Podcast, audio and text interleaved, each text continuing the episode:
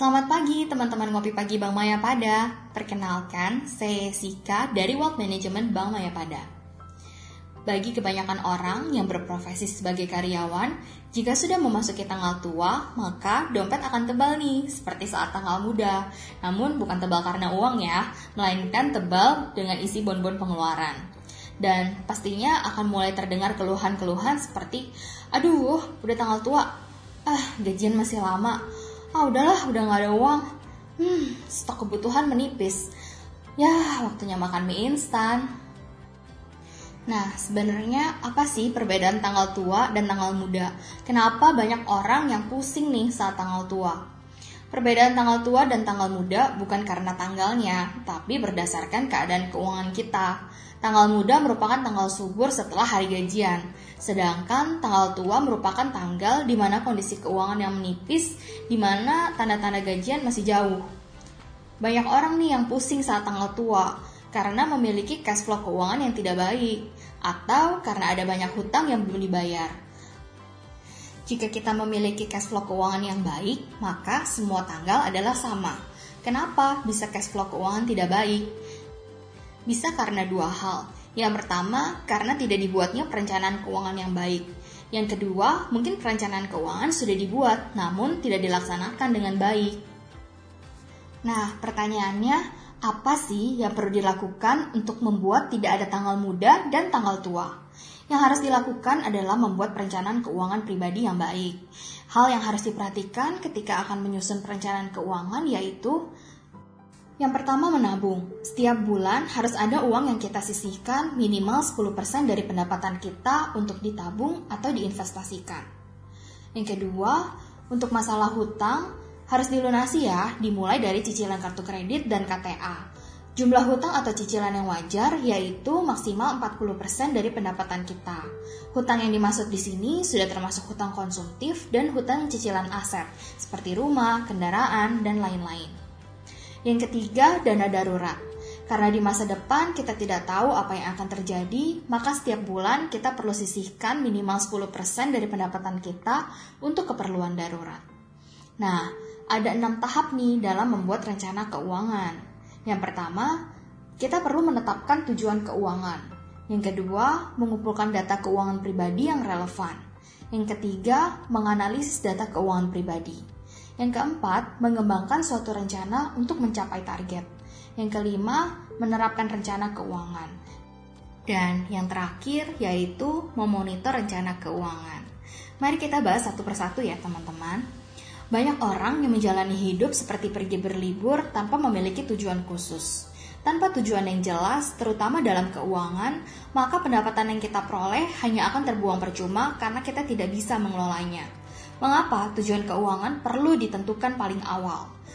Karena untuk menentukan target, kita perlu memiliki tujuan yang jelas dan tepat. Setiap orang memiliki kekhawatiran yang berbeda-beda, seperti dalam hal dana pendidikan anak, penghasilan pada masa pensiun, dana untuk pergi ke tanah suci, dan masih banyak lainnya. Hal ini menjadikan tujuan keuangan masing-masing pribadi menjadi sangat berbeda satu sama lainnya.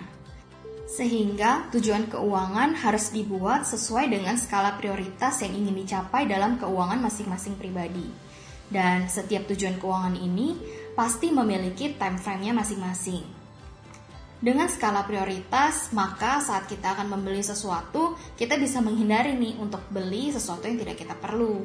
Ketika sudah memiliki tujuan keuangan, maka kita tidak akan terjebak lagi dalam pola hidup yang konsumtif.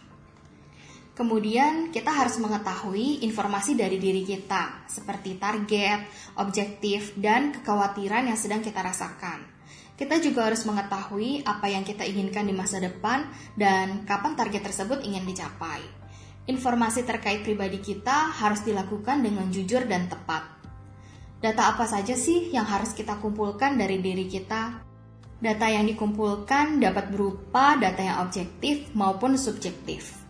Data objektif yang dimaksud misalnya seperti data aset, kewajiban, data penghasilan, dan pengeluaran tahunan. Sedangkan data subjektif yang dimaksud misalnya berkaitan dengan pasangan hidup, kalau ada sih. Nah, terus berkaitan dengan target, rasa takut, harapan, dan mimpi. Selain itu, yang perlu kita ketahui adalah terkait toleransi kita terhadap resiko yang dapat terjadi. Karena setiap hal yang ingin kita capai pasti memiliki resiko yang harus dihadapi. Lalu selanjutnya apa lagi sih? Nah, selanjutnya itu kita perlu nih teman-teman untuk melakukan analisis terhadap data yang kita miliki tadi.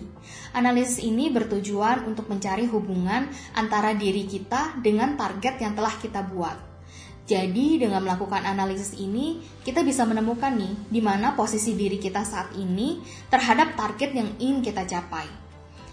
Analisis keuangan ini dapat mengungkapkan kelemahan atau kondisi yang membuat kita tidak mencapai target. Contohnya, kita bisa menemukan nih bahwa, wah ternyata kita ini punya pinjaman yang nggak bijaksana. Atau bahkan nih kita bisa menemukan bahwa portofolio investasi kita itu ternyata nggak sesuai loh dengan toleransi resiko yang dapat kita terima. Nah, dari hasil analisis ini, kita juga bisa mengetahui target yang kita buat berdasarkan penghasilan yang kita peroleh itu jauh atau dekat nih dengan target yang akan dicapai. Jika kita menemui bahwa target itu jauh sekali untuk dicapai, maka ada dua hal nih yang teman-teman bisa lakuin.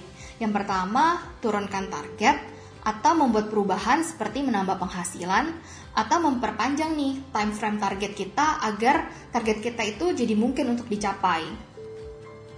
Jadi dari hasil analisis ini dapat disimpulkan bahwa target yang kita tentukan di awal bisa berubah sesuai dengan kebutuhan dan kemampuan kita. Yang pasti target tersebut harus bisa dicapai. Nah, setelah analisis ini selesai, kita sudah dapat menemukan objektif yang akan dicapai.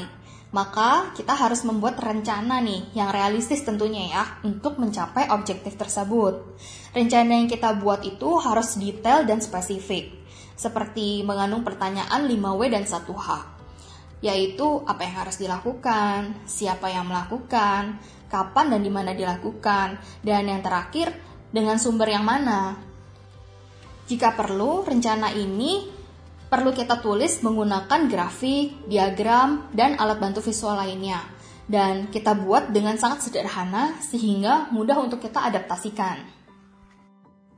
Nah, setelah semua rencana siap, maka bagian terpentingnya adalah menjalankannya.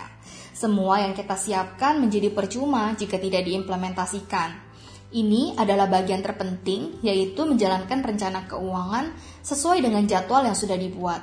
Mungkin pada bagian ini kita membutuhkan bantuan dari para ahli, misalnya saat kita akan membeli asuransi, melakukan investasi, dan lain-lain.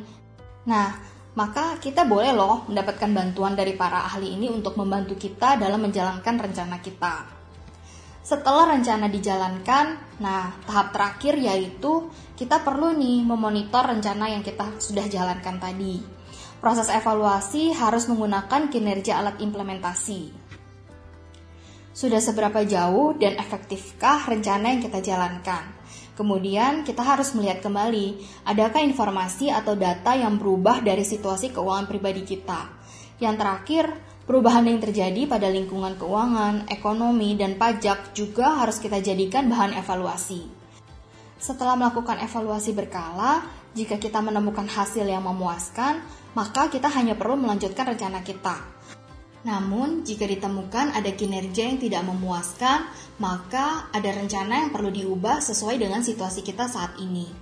Perubahan ini harus dilakukan dengan mengikuti 6 tahapan yang sama saat awal mengembangkan rencana yang pertama. Nah, setelah memiliki rencana keuangan yang baik melalui 6 tahap di atas, tentunya kalian pasti tidak akan pusing lagi dengan yang namanya tanggal tua, karena semua tanggal adalah sama. Bahkan, kalian akan mencapai target yang Anda inginkan di masa depan. Sekian podcast hari ini. Jangan lupa follow Spotify kita. Selamat pagi, selamat beraktivitas.